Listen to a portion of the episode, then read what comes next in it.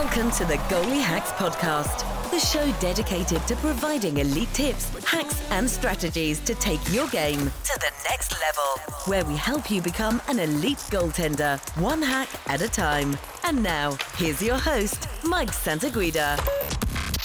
All right, bang, bang, everyone, and welcome back to the show, the Goalie Hacks Podcast. Here with your host, Mike Santaguida, joining you all again. And, and what an amazing episode we have lined up this week so we won't really waste any time getting into the details. But this week on, uh, we have the 2021 NCAA D1's Mike Richter Award winner, and that gentleman is Jack LaFontaine. And Jack is just such an awesome dude, uh, amazing goalie uh, who's just a real open book, you know, when it comes to talking about the game and his thoughts and his processes.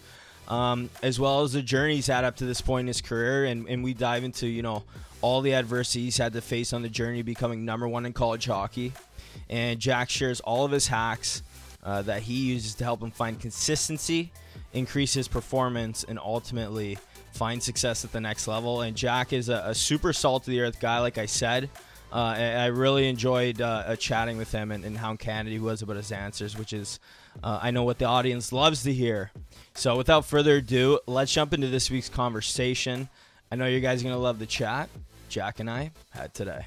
Hello, everyone. Welcome back to the Goalie Hacks podcast. And I'm super excited to be joined today by another active college goaltender, recently named the top goaltender in Division One college hockey, winning the Mike Richter Award. And that goaltender is Jack LaFontaine. And after growing up and playing minor hockey in the Greater Toronto area in Ontario, he went on to make his junior debut in the OJHL as a 16 year old in 2014 putting up some amazing numbers as a rookie. And after transitioning to the NAHL for a season, he then moved on to play as a true freshman at the University of Michigan for two years before deciding to return to the BCHL for a season with uh, Canada's top junior team, uh, the Penticton Vees, winning the top goaltender award in his final season in junior in the BCHL. And after his year with the Vees, he moved on to play with the University of Minnesota the last two seasons as the starter, also being named as an assistant captain of the squad this year as well as winning a number of personal accolades and championships, including being named the Mike Richter Award winner and winning the Big Ten championship, having a huge breakout season this year. And he couldn't be happier to welcome him to the show today to chat some goalie development.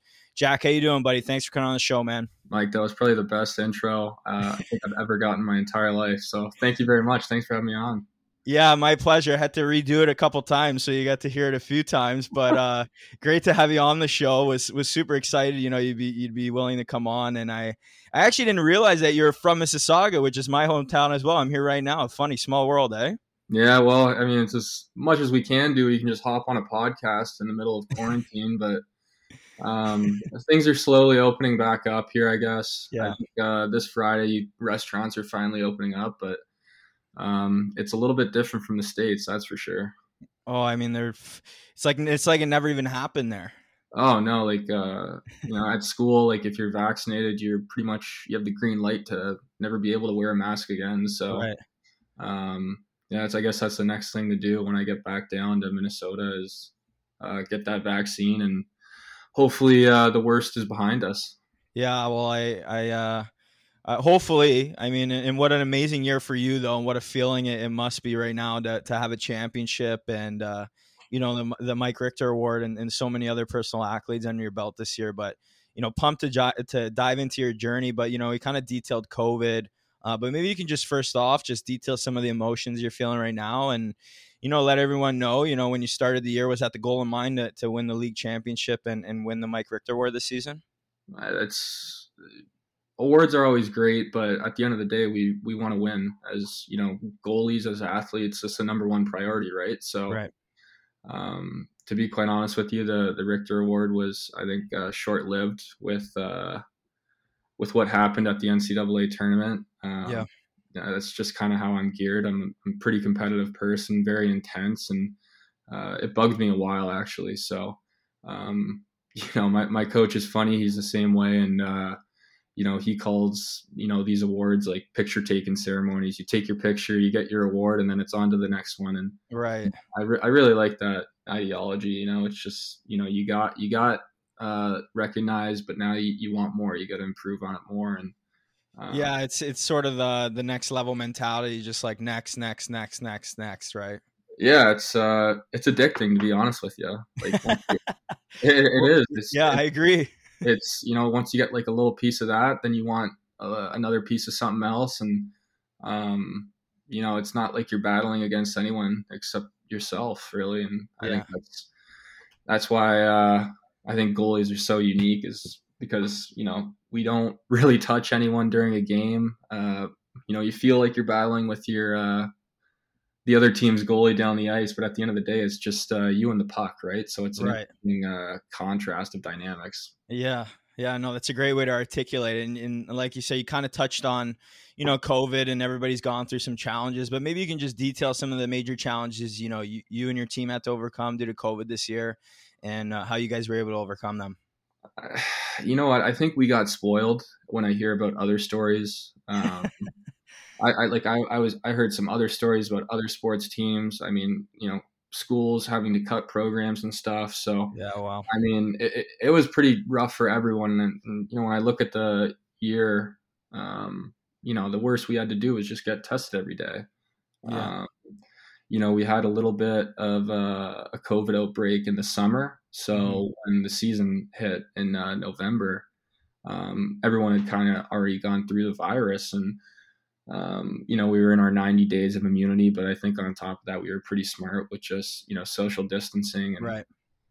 you know, it, it was just a long wait. And once the season finally hit, um, we weren't interested in anything except playing. So, you know, it was just so awesome to be able to get back on the ice.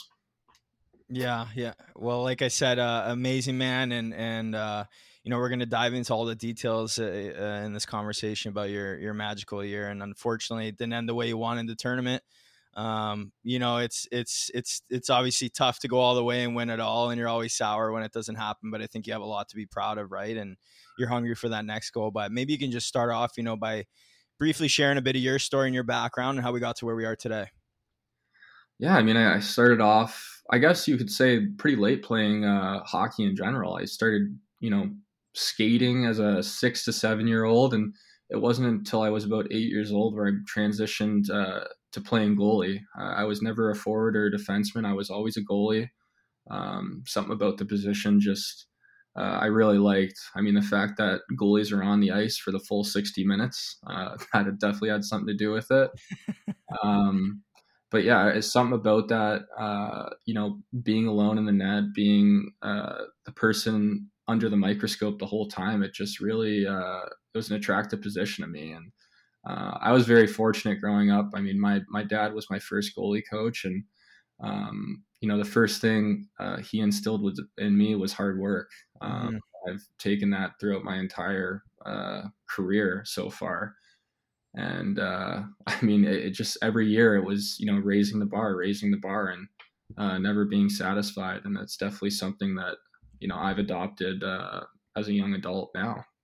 Yeah, yeah, and I mentioned you know you grew up playing in the in the Greater Toronto area in the, the GTHL, which I'm very familiar with. But uh, fast forward a little bit past your your kind of minor hockey career and looking back to when you know you first started playing junior in the OJHL as a 16 year old, you know, putting up uh, exceptional numbers in games played as a rookie. But what exactly was the hardest part about transitioning to junior hockey at such a young age, and where did you struggle the most initially? Yeah, the problem with uh, the junior hockey in Canada is that uh, each junior team has two. They call them underage cards. So I mean, you you obviously know. Um, yeah. Like you Maybe you can detail to everybody. Yeah, but there's two 16 year old cards, and you know to give a 16 year old card uh, to a goalie is a, a massive risk. Uh, and at the time I was playing, it was more uh, of an old old man league. Right. Um, you know, I was a 16 year old, and I don't think we even used our other 16 year old card. Um, and my partner was 20. Like it was all made up of uh, 94s and 95s on the team, uh, right. birth years. And the biggest transition I would say is just kind of, uh, you know, it was my first taste of junior hockey, and I didn't really know what to expect. Um, you know, with uh, the whole culture itself, and it was a little bit of a culture shock for me. But right um, to this day, like the people on that team were so nice to me. Um, like I still keep in contact with all of them. My goalie partner, Mark Williams, I will never forget. He was the nicest human being ever. Mm. Uh, and, you know, he ran into some injury troubles and uh, kind of paved the way for me to kind of get some games in. Um, yeah. And it was just kind of luck of the draw, but um, again, it was just kind of getting my feet wet in the whole junior circuit and understanding, you know, what real hockey's like. Yeah. What was the thing that maybe surprised you the most, uh, like in terms of the culture and everything? Probably the intensity and the cutthroat, the cutthroat culture of it all. You know, I, I like I've never been in a. This is my first time. Remember where trades were a thing. Um, right, right. You're talking you know, about all the transactions that go on in junior. Absolutely, and that was kind of a shock to me. You know, I walk in one Monday and three guys are gone, and we have a new person in the dressing room, and it was just kind of a snap of the finger. You know, mm-hmm. like you have your name, your name tag on the wall with sticky tack, and it's just so easy to rip that name tag off and being sent right. to somewhere else. So, um, you know, you can't take anything for granted, and you know, one mistake could end up being uh, your ticket on the way out. So for me, it was you know, I, I didn't play with fear, but there, that was definitely in the back of my mind and definitely what motivated me to work hard every day in practice. Yeah, I think eh, you know when you're young, you always everybody has those thoughts of doubt, and you have to kind of prove to yourself and build confidence and overcome challenges, and you know show yourself that you're capable of growing to become somebody who can lead at that level, not necessarily just be there, right? Um, but for kids, I guess looking to make a, a smooth transition to junior hockey, you know, you made it very early. Um, but what do you think is the most important skill they can start developing today? Make sure they're ready for the challenges when they get there. So many. I mean, the speed of the game. Uh, any jump you make. So for me, it was my skating immediately. Um, mm. I felt a little bit behind the play, and you know, throughout the summer and throughout that first half of the year, it was my skating that I really had to improve on um, and make sure that you know I was able to play at that speed. Um, and I think skating is one of those attributes that you're never going to look in the mirror and you're never going to be happy with. Like to right. this to this very day, like I'm on the ice tomorrow. What am I going to be working on? All skating. Like I'm going to power skate for 30 minutes tomorrow. Mm-hmm. You know, because each level the the speed's getting faster, players are getting smarter, and the decision making gets faster. And you know that means that you got to be a faster skater, a more efficient skater. Um, and for me, that's just one attribute that I think is so important for any goalie for any for any age. Yeah, and I like how you kind of said that. You know, you're you're you're almost never really done developing that. You're never really happy with that. So, you know, there's a lot of kids out there that might think, hey, uh, you know, I I think my skating's great, or I think my skating's awesome, and they're still at the minor hockey level. So, what's some advice you have to them in terms of like a mindset and and in, in approaching uh, skill development. You know, it truly never really ends. So, what's some advice you have to them for kids who think that maybe their skating is exceptional with where they're at? Well, I mean, the the skill development part of goaltending isn't the flashiest part, right? It's more so the boring part. It's very um, mundane, and you almost have to trick yourself into believing that it's fun. Like you, you got to feel like every re- like it, it sounds like fake it till you make it. It sounds it sounds really cheesy, really cliche, yeah. but you know if you can if you can feel yourself getting better through every rep and you know build that muscle memory with your repetitions and i think uh, the sky's the limit for any goalie. And um, you know obviously there's some days you're going to crawl out of bed and you're like i don't want to power skate for 30 minutes but it's just so important. It's so mm, important and non-negotiable right? Non-negotiable absolutely. And you know like there's I, i'm obsessed with watching like certain goalies in the nhl like with doing certain movements like even in practice like i'd rather watch a goalie practice than sometimes play a game just because right. he's always like i just get to watch their footwork and I, I, start to really appreciate what they bring to the table. Who, who are who are a couple guys that you, you like to watch?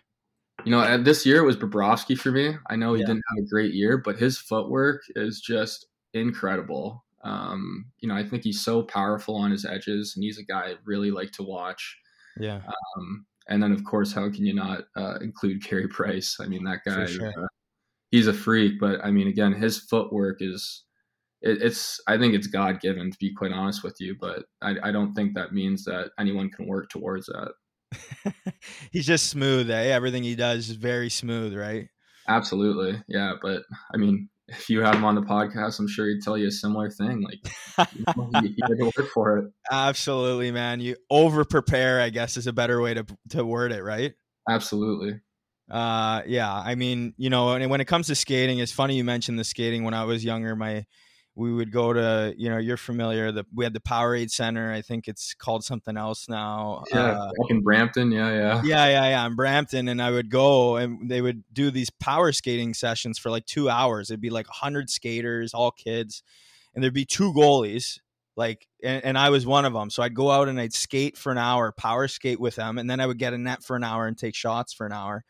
And I, and I kind of look back at some of those, you know, moments of uh, you know, when maybe I was like, oh, why are we doing this? Why are we doing this? And then, you know, when I finally kind of got my taste of the next level, I was like, wow, this skating like really matters. You know what I mean? If you can't keep up, if it's what puts you in position, it's what helps you get ahead of the play. And if you're not ahead, you're not in position, you're not stopping pucks, right? hundred percent. It's huge. Yeah. So, um, you know, after another season playing in the NAHL, you go on to play at the University of Michigan for two seasons in, in Division One college hockey. But maybe you can just detail to us where you struggled the most initially when you got to, to uh, Division One. Again, it was the speed of the game. Um, in hindsight, I was I was way too young, way too young to be playing at college uh, at the college level. Yeah. Um, you know, I battled my first year. I, I did uh, for the team we had, I, I did uh, decently well. Then we had a coaching change my freshman year, and then my sophomore year, uh, I finally was starting to run away with the job. Actually, in the beginning of the season, um, and it wasn't actually anything but uh, between my ears, which kind of held me back. It was the mental and emotional maturity for me. Mm. You know, handling pressure, uh, dealing with uh, playing two games in a weekend um, and just find consistency both physically and mentally. Um, you know, I think if I were a little bit older and I were put back in that situation, I don't think there would be any any issue at all. But it's funny because I, ha- I had the privilege that year to watch my partner Hayden Lavigne, who would have been 22 his sophomore year, and my sophomore year. We came in together at the same time.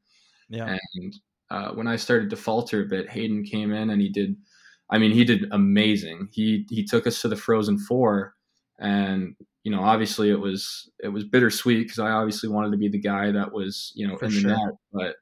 Um, Hayden was such a good learning point for me because he was a guy that was very mature. He was a guy that was very um, technical, a guy that knew what he wanted to do, and he was almost to the point where he's very stubborn. Yeah but um, he had this fire in him, and I'll not, like he was so competitive, even in practice. And there's just so many little things I picked up along the way from him uh, in those two years that really paved the way for me to kind of like adopt what I wanted to be like when I was right. to get back into college. And right. um, you know, he had a killer season that year. Um, I don't. I think he was a Big Ten Goalie of the Year finalist, and I mean, without him, we would have been nowhere close to that NCAA tournament. And mm-hmm. uh, you know, we're still friends to this day, and he's he's still kicking it in the East Coast League. But he's uh he's an awesome dude. Yeah, I know Hayden well. Actually, we uh, I used to I used to train him when he was young, and it's funny uh, seeing everybody grow up now. Actually, we played at Vermont and us in Michigan. We played against each other in college, so he's a great guy. Shout out to Hayden. Uh, you know, world class guy, salt of the earth, man. But uh, I guess for you, you know, personally, if you could go back and tell yourself like one thing before going to Division One, uh, what would that be?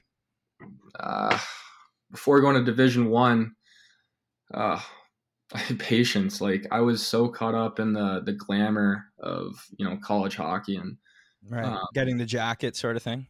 Yeah, yeah, getting the jacket, and then it's also like a uh, it's like a status symbol being a true freshman. You know, right. like at the time I was I was extremely like I had other offers, but it would be, you know, play two years, play one year of right. junior hockey after high school.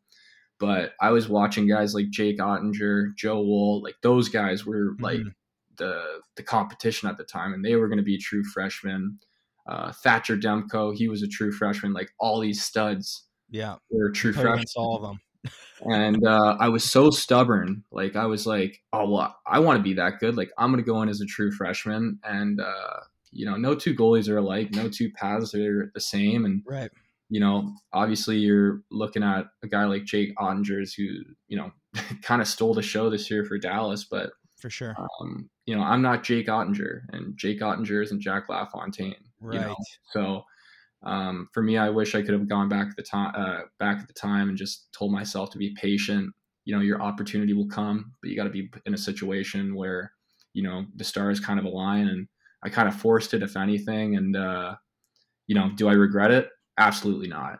Um, I met, sure. a, I'm sure I you met a- learned a lot. oh, I learned so much. I grew so much, met some phenomenal people, and uh, I met my mentor Steve Shields there, who is uh, uh, massive, and he was vital to my goalie development during those two years. Yeah, and and, and you know, I there's it's kind of a big conversation, right? Because I think a lot of younger guys, um, you know, they're like, "Oh, I want to be a true freshman." Everybody wants to go. I mean, I mean, to be honest, like you know, uh, when I was in the BCHL at you know 1920, you know, uh, I, I when I finally got to college hockey the following year, as my first game, it hit me. I'm like, whoa, like now I know why like nobody wanted me when I was like 17, 18 years old coming in as a true freshman because you're playing against full grown men, 23, 24 year old men. It's tough to come in and compete as an 18 year old, right? Absolutely. I mean, it's a again like like the whole thing with the junior hockey, right? Like when you move up, it's uh, it's another speed you got to adapt to, and you know, again, like uh, you know, I thought junior hockey was a little cutthroat, and uh, you know, I get to college, and you know, they don't care. They they want they want results. So Yeah. you know, for me, that again, it was again adapting to the culture. It was adapting to the speed. It was understanding um, the all the differences that come with being a college goalie. Yeah. Yeah. Well, I guess, you know, in, in 2019, you elected to go back to juniors, right? But you, you signed with uh incredible team, one of the best teams in Canada. You put up amazing numbers and you're named to the goaltender of the year in the BCHL. Um, but what do you think contributed so much to your personal success that season? What changed? Um, Steve Shields at Michigan. Um, you know, when I didn't play that second year, I think it was uh, right after Christmas. I didn't play for the rest of the second half of the season, and uh, you know, Shieldsy, like all those skates, like you know the before the game skates, and then we'd go out for morning skates, and then we'd stay on later after practice because I had to because I wasn't I was the backup goalie, so I'd have to take like slap shots and all that Right. stuff. One tease. Um, yeah, one tease, rebound, free puck, you name it. Um, yeah, yeah. No, I loved, I loved it honestly. Like I, uh, Yeah, yeah. Competing, right? It's fun. and um, you know, it kind of gave me the opportunity to kind of like hone in on my craft, like um, being able to work with Shieldsy. Um, you know, it, it was kind of like the framework um, for what was to come in Penticton. Um, you know, like how I describe it is, I, I felt like a, uh, I felt like a car that just got souped up with new parts. I just needed, uh, you know, a racetrack to try it out, and you know, Michigan wasn't going to be the place where I was uh, given the opportunity to play. So uh, Penticton was kind of an avenue that not only allowed me to play, but kind of take a step back, get some junior games, and you know, prove to myself that you know I, I belong at the college level. Yeah. Find that game flow again, right?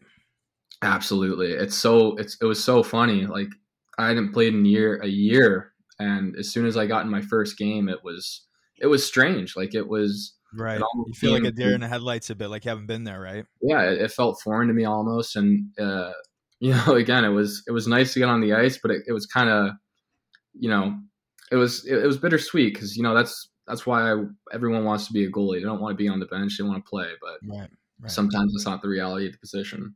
Yeah. So uh, you, you know, you mentioned Steve Shields a, a, a little bit. What's maybe the one of the most important things that he shared with you uh, that that helped you find success? Oh, gosh, do you have an hour? I could do a whole podcast. maybe we'll get him on too, and and and you know, but uh, you know, what do you think's one of the more um, integral things that helped you find success that he taught you?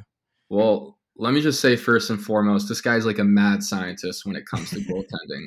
So when he played in the NHL, his goalie coach was Mitch Korn, obviously. Oh, nice. yeah. So one of the greatest goalie coaches ever, uh, who had Holtby and Dominik Hasek, of course. Right.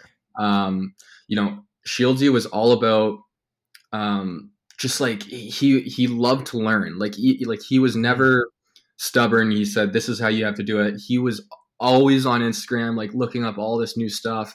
Always on In Goal magazine. Like he Yeah. loved to learn, and then he'd bring it. He'd bring it to Hayden and I, and it'd be tough for Hayden because he was playing, right? So you can't really mess around with his technique. Like Hayden's getting Right. all these results. So I was kind of like uh, I was kind of like the test rat. So we'd we'd go through all these things together, uh, whether it was footwork, whether it was puck tracking, whether it was like RVH integration. Um, we we went through it all, and in doing so, I think I kind of adopted like what works for me, what doesn't work for me, mm-hmm. and you know, honing in on my style. Um, and again, the funniest thing is the biggest thing we worked on was footwork and skating. Um, mm-hmm. You know, there were a lot of morning skates where he'd bring out that medicine ball, and it'd be me in player gloves and goalie equipment. Right. I'd be holding that medicine ball, and they suck. They're they're long, you know, little bag skates, but yeah. I mean, again, like that's that was the biggest thing for me, and like looking back on it now, like my footwork and my skating are what gives me a lot of confidence um, as a goalie. So, um, I mean, he's definitely someone I would reach out to if you ever need another podcast uh, guest because he is so insightful. Yeah. And he's kind of a guy that's seen it all, been through it all, and just loves the position. Yeah, yeah, no, I will definitely uh, follow up with him. But I, I like how you kind of alluded to, you know, we, we tried all these new things and it really helped you find your identity essentially, right? hundred percent. And, you know, I, I, when I, when I was growing up too, and, and, uh, you know, um, you know, a lot of the elite goalies, like we're, they're constantly trying things. They're constantly innovating and inventing new ways. Like, you know, the RVH is, I don't know, what is it, like 15 years old now or something? You know what yeah, I mean? Dude, but what if, you were around when the uh, VH was a thing. Like no one. oh my god, it was a pain, buddy. The VH, I never liked it. And like it, when you're younger, it's tough, right? Because you're like you're wearing all this. Bul- I mean, I'm short as hell too, so I'm wearing yeah. all this bulky gear. I'm trying to go into this VH on the post. I'm falling over. You know what I mean? But I mean, eventually you get a little older, you a little more strength, you figure it out. But um, you know, it's you know, there was a time when the v, the RVH was brand new, and then we would do the Rask, and everybody would do like the boot inside the post, right? Yeah. And um, you know, I saw some kid in the WHL, and he was doing like that sweet spot in the post, and he was doing this in like he was doing this in like 2000 like 9 10 you know what i mean like 12 years ago and i was like man that looks that looks really like efficient and i wasn't good at it at first but I kind of tried it out and eventually became a part of my identity that that really helped me stop a lot more pucks. So the point I'm saying is, you know, you got to always sort of be inventing little things here that that give you an edge really, right? You're seeing in the NHL now the RVH doesn't isn't really work as well as it used to, right? Because the the players are solving us. So what do we do? Well, we got to you know, it's it's a constant game of cat and mouse between us and the shooters, right? They adapt to our style, and then we have to figure out something new that throws them off, and then they adapt, and it's it's it's it never ends, right? But my point is, is that in terms of uh, finding your identity, you're never really going to know what works well for you unless you try new things. And I think uh, you got to be careful with the shiny object syndrome, which is like trying every single new thing. Um, you know but there's there's a part of being adaptive and, and growing with the game because the, the game of hockey and the positioning of goaltending even every year it has a different face you know every five ten years has a completely different face to it right so i mean i don't know what you think about that well, I, I 100% agree. And I just think shooters are getting smarter, they're getting faster, they're getting stronger. And I think the game itself is always evolving. Um, you know, and as it evolves, are you going to stay stagnant and not change? Or are you going to change with the waves, right? Yeah. Like when you look at guys that played for a long time, and I'm talking like back in the 2000s, like mm-hmm. when you think of like Hasek, when we think of Nabokov, Brodeur, um, Luongo, I think is the best person for this because right. Luongo, if I'm not mistaken, played through the late 90s all the way up to three years ago or four years yeah. ago. So how does a guy like that you know stay in the league. Well he evolves and how does he mm-hmm. evolve? Because he always wants to learn. So mm-hmm. I, I think the point behind like you know the evolution is just always be willing to you know listen to someone else's opinion and be always open and receptive. I think open-mindedness is so huge for goalies because you know while it is you know you can be a little bit stubborn on what you want to do but i think to learn is what goaltending is all about because you never stop learning Yeah, it's in my opinion, being being objective in goaltending, being open minded is is an advantage. You know what I mean? When everybody's busy talking something down that's new, you're out there trying to perfect it even more, a little bit more than the way it's kind of invented right now, and eventually it becomes more efficient. And eventually, you know, I like I, there were so many things like when I was young that people told me, "Oh, don't do this," and you know, me and my dad would talk about it, go out there. I'm like, well, I'm stopping more pucks doing this, so why wouldn't I do this? And then exactly. you, you, see yeah. how, you, how, are you gonna, how are you gonna tell someone they don't like a flavor of ice cream without them even trying it, right? Like exactly. It's a good analogy. so yeah, yeah, yeah. Well, you know, I mean, back in so you know, 2019, you go back to Division One, attending the University of Minnesota, which is one of the top programs in college hockey. But um, what was sort of your your mindset the second time around? Like, what did you change or make adjustments to to help prepare you to be successful in your next college stint? I, I was just ready to take the next step, and um, you know, a lot from what Hayden did, I, I adopted. Like just kind of going in there, being confident. Uh, mm. Now, now saying that, I still, you know, there's some growing pains. Um, again, there were a lot of issues with not only like my technique, but I also felt a little bit obsolete um, as far as between the ears. Like uh, my mentality, I don't think was quite where it needed to be. Right. Um, you know, and whether that was because we were on a weaker team or uh, whether I felt like I didn't belong, but you know, it took me up until Christmas that year to really settle in, and then finally uh, run away with the starting job and start producing like I, I felt I could. Yeah, and I guess for kids looking to make a smooth transition to college hockey, like what's a skill you think they should be working on today that uh, you think is transferable that that will prepare them for the challenges when they get there? Well, I, to be quite honest with you, I don't think the transition is ever smooth, and I, I think that's right. a blessing in disguise a little bit because you don't want to go your whole college career without facing a little bit of adversity, right? So, right, um, you know, I go back and forth on this, like what's one skill, um, you know, you need, but I, I think it's, I think it's so much of it is between the ears in college. Mm-hmm. You know, you got to be thick skinned.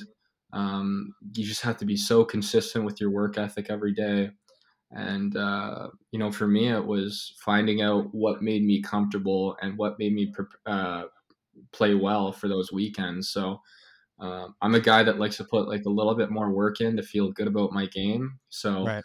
I think if there's like one skill I would suggest, it's uh, for a goalie to really identify of like what makes you feel good. How do you get to that area and that emotion of feeling good? And once you have that feeling, I think you latch onto it and you trust your work and then you go from there. Yeah, you're referring to sort of like routines, right? Absolutely. Routine is huge. And, you know, if, if you don't already have one in junior hockey, I suggest that you, you know, kind of build your own. I mean, there's plenty, there's so many resources online, right, where you can build a routine, but again, it's different for anyone. And I'm not going to, you know, go into the details about mine, but every goalie has a, a, few movements, a few drills that really gears them up for practice and or game. Yeah, well, well, dive into it actually in a little bit. It's because uh, we we like to hear a little bit of the routines, but we'll wrap up kind of this section first. But I mean, obviously, huge year. You know, fast forward to this year after playing over 55 games with the with Minnesota now in your two years, um, and yourself and the team just had an enormous breakout year, winning you know the Big Ten League Championship, but winning just a, a ridiculous amount of personal accolades as well, including uh, the Big Ten Goaltender of the Year, being named an All American, Hobey Baker finalist, uh, being named to the Big Ten All Tournament team, uh, the Big Ten Tournament MVP, and uh, the Big Ten First All Star team, all all USCHO tournament team, as well as the Mike Richter Award, and and obviously just you know, incredible, incredible year, man, of, of personal accolades and stuff like that. And I know you alluded earlier in the conversation that, you know, you're more geared toward the, the team goals, but obviously, uh, you know, you got to be proud of, of sort of what you did and, and, you know, the resilience, um, that you've, you've shown throughout your career is, is incredibly impressive. But I guess looking back at it all, like, what do you think contributed so much to your personal success this season compared to previous years?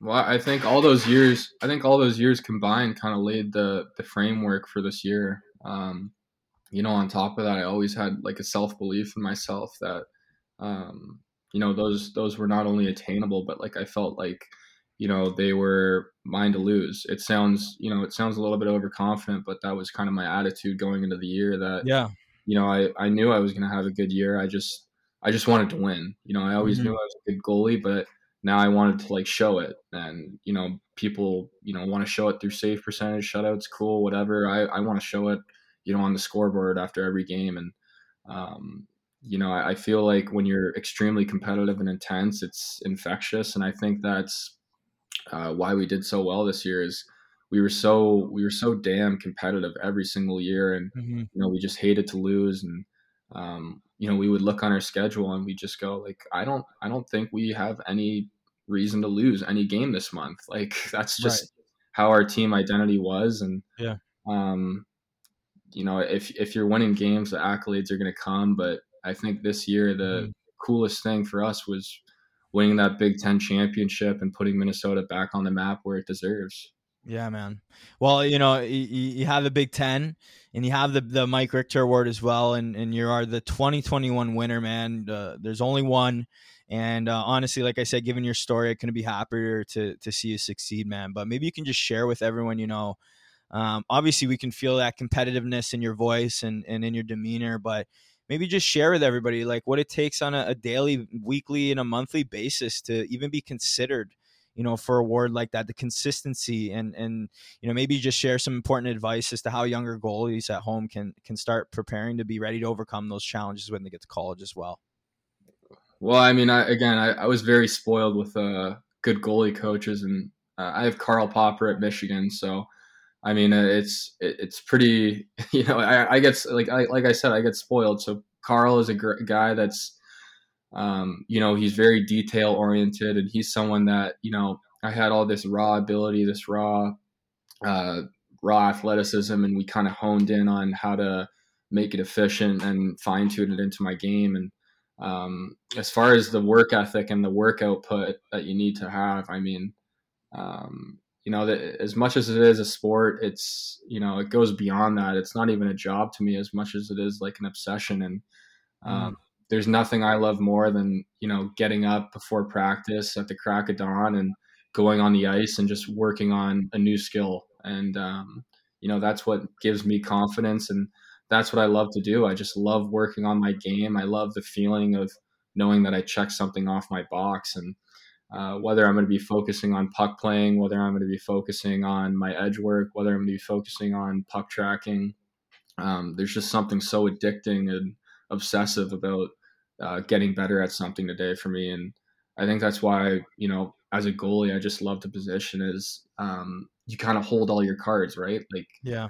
Um, you know, it's a little bit different for a forward. You got two other guys on your line. Same with a D. You got another partner. Like with a goalie, you hold all your cards. You hold your destiny. And mm. um, you know, every game I play, I think it's a reflection of the work ethic I put in. So, you know, um, you know, there are games this year where I, you know I didn't have the outcome I wanted, and you know, when I reflect on the series of practices I had, I go, well, yeah, that's what you get, right? Right. Um, so, you know, I, I can sit here as a you know Richter Award finalist and you know tell you yeah it was great all year, but there were plenty of times this year where you know I had to hold myself accountable for the work I was doing, and I needed to fine tune it to make sure I was playing at the caliber I wanted to play at. Yeah, yeah. Well, obviously, uh, uh we're gonna dive into your championship as well, but maybe maybe you just take us through some of the biggest adversity you faced throughout this season, and how exactly you're able to overcome it and go on to do great things in the postseason. I mean, this year was definitely taking on the full load of being a college uh, starting goalie. Um, yeah. This was my first true year of actually taking the reins and being the number one guy. So um, being consistent on a weekend basis was um, kind of a new challenge for me. But again, that's why that year in Penticton helped me out so much because that's uh, the whole point of that season was to understand how to be a number one goalie and mm-hmm. how to mentally and emotionally handle that load. And um, I think that was a year long. I'm not going to say struggle, but it was a year long battle for me, understanding the intensity and I need to bring on a daily basis, right. um, keeping my body uh, fresh and healthy. Um, you know, just making sure I, am ready to go when fr- Friday and Saturday hit. Yeah, and then I guess uh, you know diving into your league championship run uh, must be an incredible feeling, and, and I know, like you mentioned, obviously we want to bring home the major prize, but you know, maybe just take us through what was going to your head leading up to the the final league game. Like, were you nervous at all, or pretty confident? What was your mindset leading up to game day and on game day?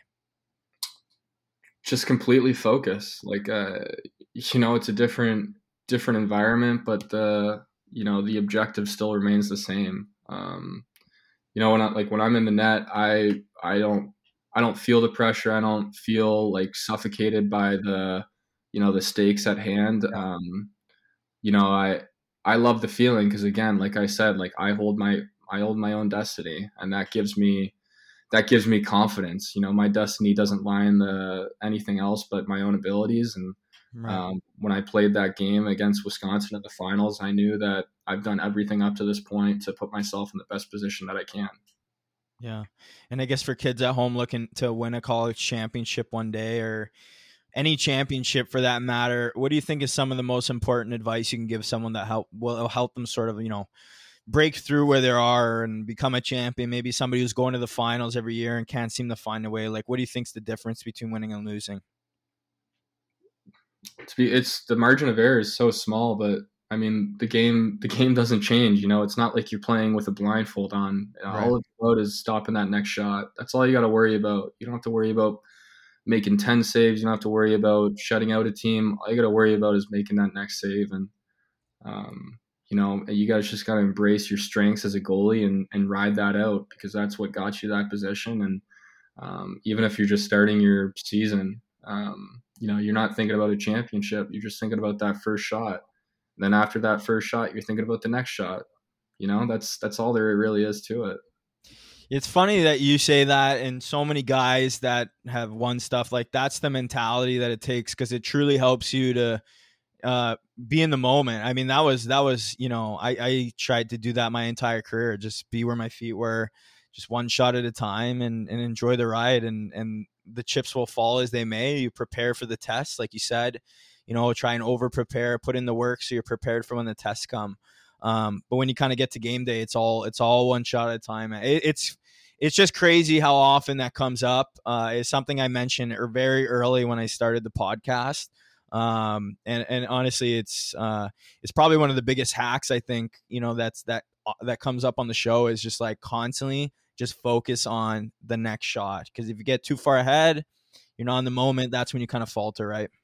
Yeah, absolutely. I mean, you know, I I love that saying. Uh, uh, was it Oettinger? You just repeated it. My my mind is where my feet are. I think that's so cool. I love mm-hmm. that thing so much because it's it's again like the next next save stuff. Like it's it's all good. Yeah, it's a hack, but um, you know it's easier said than done, right? Like we've all been uh, you know we've all been prisoners to our own mind at some point in the net. We've all been on the roller coaster of you know rhetorical questions. So again, it's and how do you practice that? Well, you got to be put in pos- uh, positions like that, and unfortunately, right. sometimes you got to fail to understand, you know, how to act in the future situations.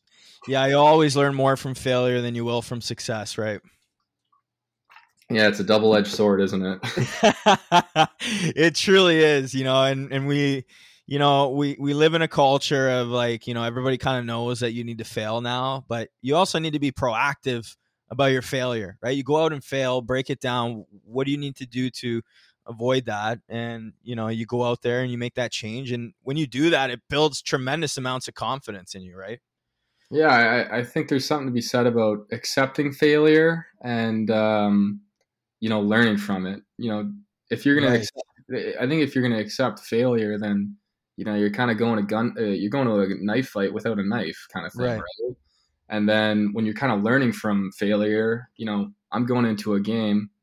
It doesn't mean I'm going to give you a freebie. I, like I, my demeanor does not change, mm-hmm. but I'm I'm coming to this game. I'm coming with house money. I got nothing to lose at all, and you know, you come with that competitive nature, and you know, I, I think uh, I think there there's a difference in how you accept it. Yeah, yeah, definitely, man. Well, I, I want to just dive into your routines a little bit on and off the ice. Uh, you don't have to get too crazy, but maybe just you know game day routine. You know, take us night night before the game. You know, when you go to bed, uh, what are you thinking about? How how much you sleeping, and then your kind of game day routine briefly. Yeah, I mean the night before, um, you know, I have this mental journal where I jot down like my pregame emotions, my pregame thoughts, and the night before, that's when I'll uh, do a pre-journal entry. Hmm. Uh, get to bed early, obviously, and then wake up. Um, if we're playing at home, we go to the rink, um, do a good stretch out, stretch, roll out. Um, I sometimes I like to skate, other times I don't. I just kind of go on uh, how I'm feeling. Right. Towards the end of the season, I did not skate. Just uh, well, just your body, right? You gotta absolutely. So I just I just listen to my body. But the one unconditional thing I have is I obviously ice bath. Um, you know, just for the inflammation in the legs. That's something right. that I love to do. Um, and then catch a pregame meal, and then I'm straight home. I'm napping uh, anywhere from one to two hours. Nice. Um, and then when I get to the rink is where I, you know, truly like to, you know, go through my uh, pregame routine. Um, it mostly just focuses on like uh, making sure like my motor skills are all there. Uh, you know, my eyes are warm, my body's. You, you do some, you do some eye warm up stuff. Maybe you can share with everybody. Yeah, I mean, they like so they're called eye CARs. Um, and this guy Dylan Kelly, he has this great Instagram page. Oh yeah, I know Dylan well. Yeah, so he's un- so unbelievable. So eye CARs, and I'm gonna controlled and trigular rotation or something. It's pretty much their controlled movements. Right. So you know you go five uh, with your eyes, go clockwise, and very slowly you're like holding each each position for like one second, and then you yep. go the other way clockwise, then you go side to side then you go up and down. Um, like those, it sounds so again sounds so mundane, but I think they make the world of a difference. Um, and then I do a ton of juggling. I do a ton of uh, off the wall um, throwing. Um, just all things where I'm making sure my reflexes and my eyes are ready to go. You know, having urgent eyes, and I and I have that feeling of uh, intensity and urgency ready to go when that uh, puck drops. But I mean, there's been plenty of times where, you know, maybe I miss a nap, maybe I miss the meal. Like, I think there's a difference between routine and uh, superstition. Like, right. I think I've learned the hard way that, uh, like, if if we get to the rink like two hours late and hey, you got to play right now. Like, all right, I got to play right now. Like, sometimes you just got to be go with the flow, right? Like, yeah. you can't be so stuck in your ways that it's gonna, you know, if you don't do something, yeah. it's gonna affect you. Yeah, you don't tie the left before the right, you're gonna get lit or something like that, right? Yeah, exactly. yeah, I know. I, I, me and DK are, are, very tight. We played against each other in pro a little bit, uh, but we we talk. And I actually, uh, the reason I mentioned the eye stuff is because I'm very in tune with it. And anybody who kind of has seen my Instagram page early on, like last year, was all over this stuff. It's been an enormous uh, part of my career. Uh, you know, just um, there's all different. I, I, have a bunch of YouTube videos on on YouTube actually for anybody who wants to go check them out. Maybe you can go check them out too. Um, it's it's uh, some cool additions to the eye CARs, for example, and and I can a thousand percent vouch that they make a significant impact in your performance. Uh, every kid I show them to, uh, it's like night and day. They come back, they're like, I can't believe I've been missing this. Um, and uh, to be honest, it's something that kind of gets overlooked a little bit is the eyes. You know, if you do all the work during the week, we do all the off ice, we lift heavy, we do this, we do that, right? We do all the work, and then we get to the game and the eyes aren't working, and all of a sudden nothing clicks, right? So I, I do, I do really think that if if people out there don't have anything kind of incorporated into their routine regarding something to warm up your eyes, because your eyes have different functionality. You have convergence, you have divergence, you have depth perception there's all these different muscles in your eye that you need to warm up, um, as well as the range of your eye. So we won't dive into it too much, but uh, I'm a big fan of that, and I'm glad that you mentioned that. But talking about big games specifically, you know, we talked about your championship game, uh, playing when the stakes are high and there's pressure. Obviously, it happens a lot. It doesn't necessarily need to be a championship game, right? It, it could be anything. So, what's sort of your mental routine you know, during a game to help you avoid game time and performance anxiety? And what anchor techniques, either like internal external, do you use to, you know, center your focus and eliminate distractions regularly? It's all breathing. It's all breathing. Like, um, and again, I'm, I'm to sound like, uh, I'm like a Buddhist, but, um, your breathing like centers you and it, it, um, it controls your energy. So if you're breathing like really shallow, mm. you're super anxious. Um, you're you're kind of feeling the pressure. But if you're breathing like very controlled, if you control your breath, I think you can control your emotions and you control your movement, right? So mm. um, for me, like I'm, and it, again, it sounds like very very cheesy, but uh, the breathing exercises are so important. And you know, I, I do a couple yoga classes, and um, you know, I think the breathing exercises they put you uh, towards the very end of the class where you can feel your breath off your chest, you can feel the breath mm. off your stomach, and controlling like where the air is going. That's something that kind of centers you and like brings you to your present. Yeah, honestly, I, I don't think the breathing is silly at all. Silly at all. I think it comes with the territory, and I think uh, knowing what we know now in terms of the science and and how it it um, calms you and uh, activates your autonomic nervous system to to bring you out of a fight or flight you know state which is when you make bad decisions right? Um i think that nowadays so what kind of breathing are you doing exactly? Uh so like the breathing i do like before a game is um so i hold five seconds in to my belly and then five seconds into my chest and then i release my chest five seconds and then i release my stomach for five seconds where'd you and, learn that one so again, that's all from yoga, and that's just something. And sorry, on the exhale, you have to like really emphasize like it's like opening the jaw, and it's like a like right, right, right, right. You're like it being in with your body, right? Yeah, yeah. Will you do anything else, or is that the only one? That's the only one, and then I usually nice. I, I just focus on that for about ten minutes, and that's what again like that's something that just brings me to the present. So you're basically doing like a small session, uh, uh uh, practice of meditation before almost. Absolutely, yeah, and that's again that's something that I really want to try to learn uh, this summer. But meditation is very very tricky, and I'm I'm re- I'm reading up on it right now. But that's something that's like a totally different uh, ball game for me, and I'm just yeah. scratching the surface with it. Yeah, it's interesting. I I I tried it like in college, and it almost I'm I'm a guy I like love self talk in my mind. Like I'm constantly like talking to myself in my mind. And it was like weird. It was like when I started doing the meditation, it was like my mind just went like super quiet. And and, and I don't know if this happens to everybody, but I kind of got away from it and now I kind of I have a, a better relationship with it where I do like shorter, you know, uh, a hybrid kind of version of it. It's essentially what it is is it's it just it, it helps you build you know gray matter in your mind like like there's science that actually supports it but when you're on a thought and you're hung up on a thought how quickly can you you know let it pass and come back to the present right it sounds like you're already great at that i mean you know I, am just i'm just starting to learn it like the the meditation side of it it's it's challenging like people spend people spend decades on this stuff like perfecting right. the art of meditation uh, to say that after a month I'm going to perfect it would be just so naive. um, I think I think it's a great tool for goalies. Yeah, yeah, absolutely. It comes up a lot in the show. Um, but what's it? What's your routine after you get scored on? Oh, I, I like I immediately I go to my blocker side, then take a skate to the boards, glove side, uh, to the boards, and then back. And then as soon as I'm about to hop back in the crease, I have like a really obnoxious again exhale, like, and it's for me, it's like me visualizing like getting all the negative out of my body, right?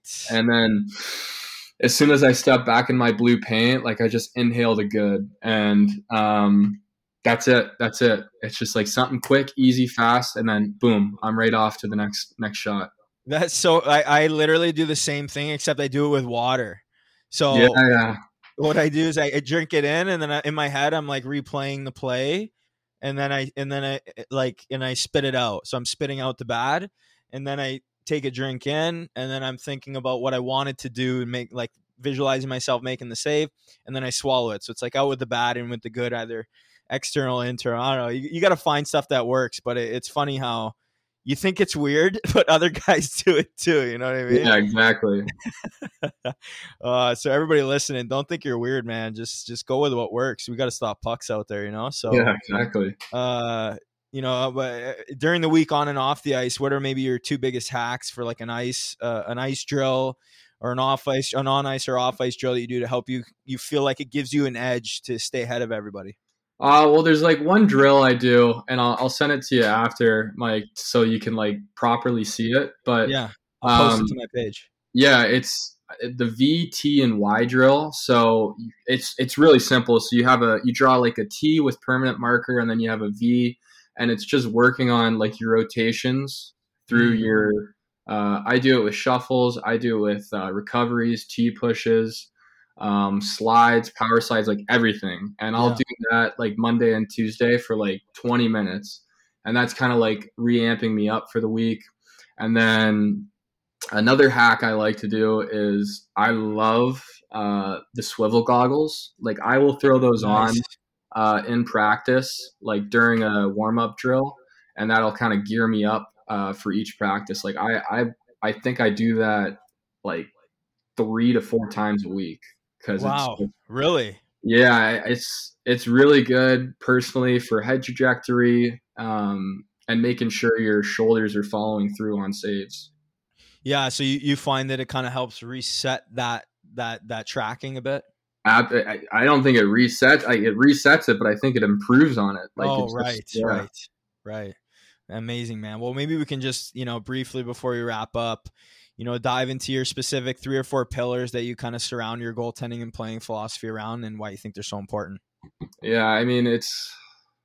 I, I feel like for me they're always changing. Like um, you know, one year they're this, one year they're that. But for me, um, obviously footwork and skating uh, is one of my pillars. Um, a competitive edge is another one of my pillars, and then my last pillar is definitely um, my work ethic. Like, and again, those are I just mentioned like one physical and two mental attributes as my pillars, but those three pillars for me are what makes Jack LaFontaine. And, uh, you know, for me, uh, what drives me uh, is what helps me work hard. And on top of that, my skating is kind of my bread and butter in my game. It's what gives me confidence. And Yeah. all three of those things combined are, are what helped me get ready for a, for a hockey game. Yeah, so maybe you can kind of just briefly explain uh, competitive edge. Like, is that, you know, are you developing that? Like, wh- what do you mean by competitive edge? competitive edge for me is just like just raw determination to keep that puck out of my net. Like I'm Mm. someone again that I like I mentioned like I'm a a very intense, very emotional guy, like to the point where you know I I, I can come off like mean. Like um, Yeah, yeah, yeah. Um, but like I will do whatever the hell it takes to keep that puck out of my net, and that's what I Right. tell myself. Like I will like if you take my blocker off, I will still try to block. Savage. well, it's just like it's just the way I, I'm geared, and it started Yeah. with it started with my dad, and it's something that my dad has just instilled in me. Um, yeah, that that compete level, right? Absolutely. And for others, like they don't need that compete compete level to play, but for me, I know if I have that edge, that's what's gonna get me over the hump. That's what's gonna make me the best possible version of myself, and um, that that has always been a driving force uh, as a goalie and as a person as well. Yeah, and, and then finally you mentioned work ethic, and uh, I mean, I, I just you know after playing some pro and and uh, you know going through it all, I, I, I that is become a non-negotiable as well, in my opinion. You know, if you don't have work ethic, if you don't have character, um, it's kind of tough to to move up. Um, but why do you think uh, having that is so important, just in terms of uh, uh, from a performance and a development standpoint?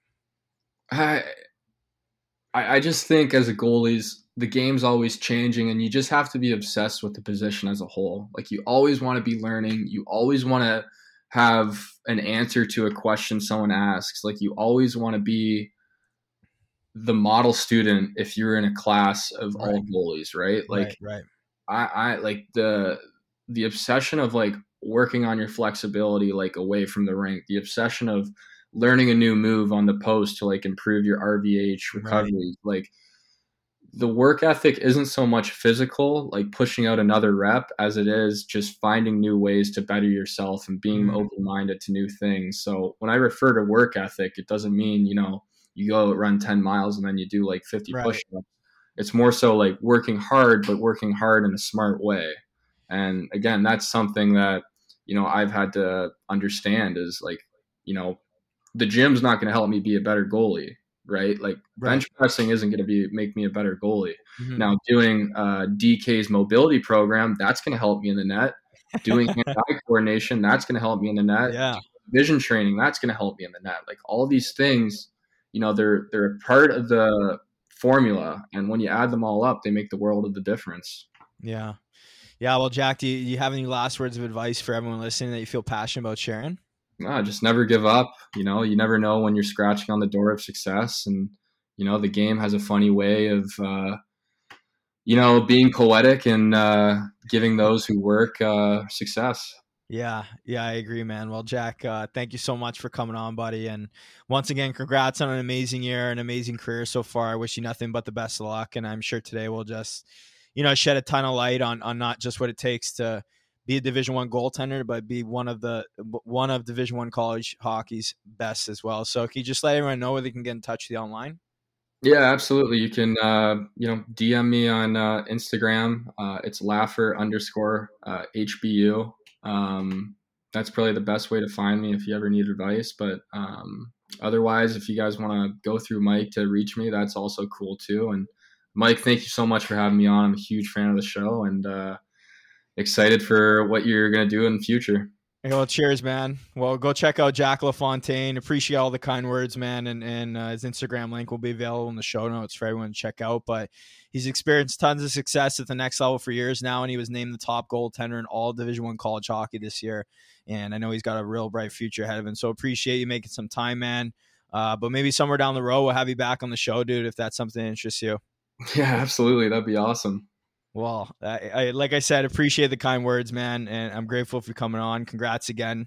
Uh, good luck as we roll into the summer. You take care, stay safe, and we'll chat soon, buddy. Thanks, Mike. Take it easy.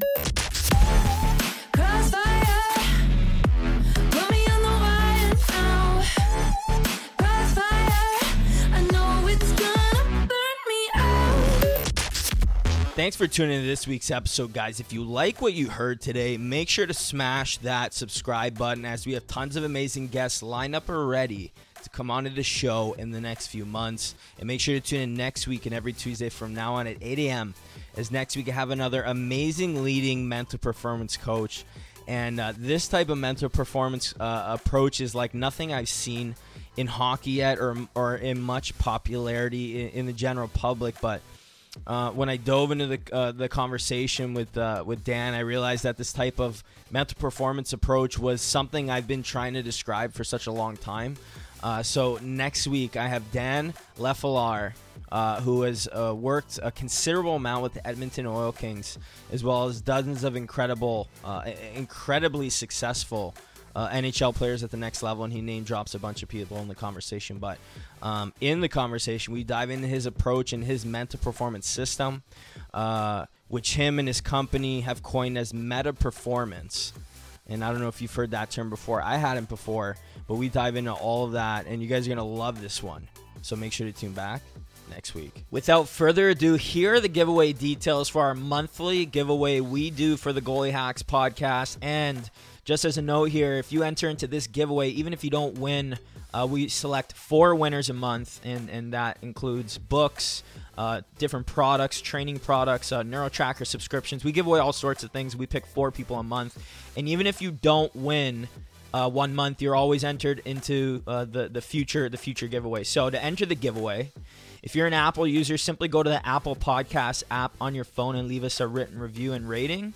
And if you're an Android user, you can also download iTunes onto your computer and leave a review and rating on there as well. And once you leave a review of the podcast, just take a screenshot of it and either email it to goaliehacks at gmail.com or DM me on Instagram with your screenshot and your full name. Get excited, guys. Great things ahead. I hope you guys enjoyed today's show, and I'll see you next week.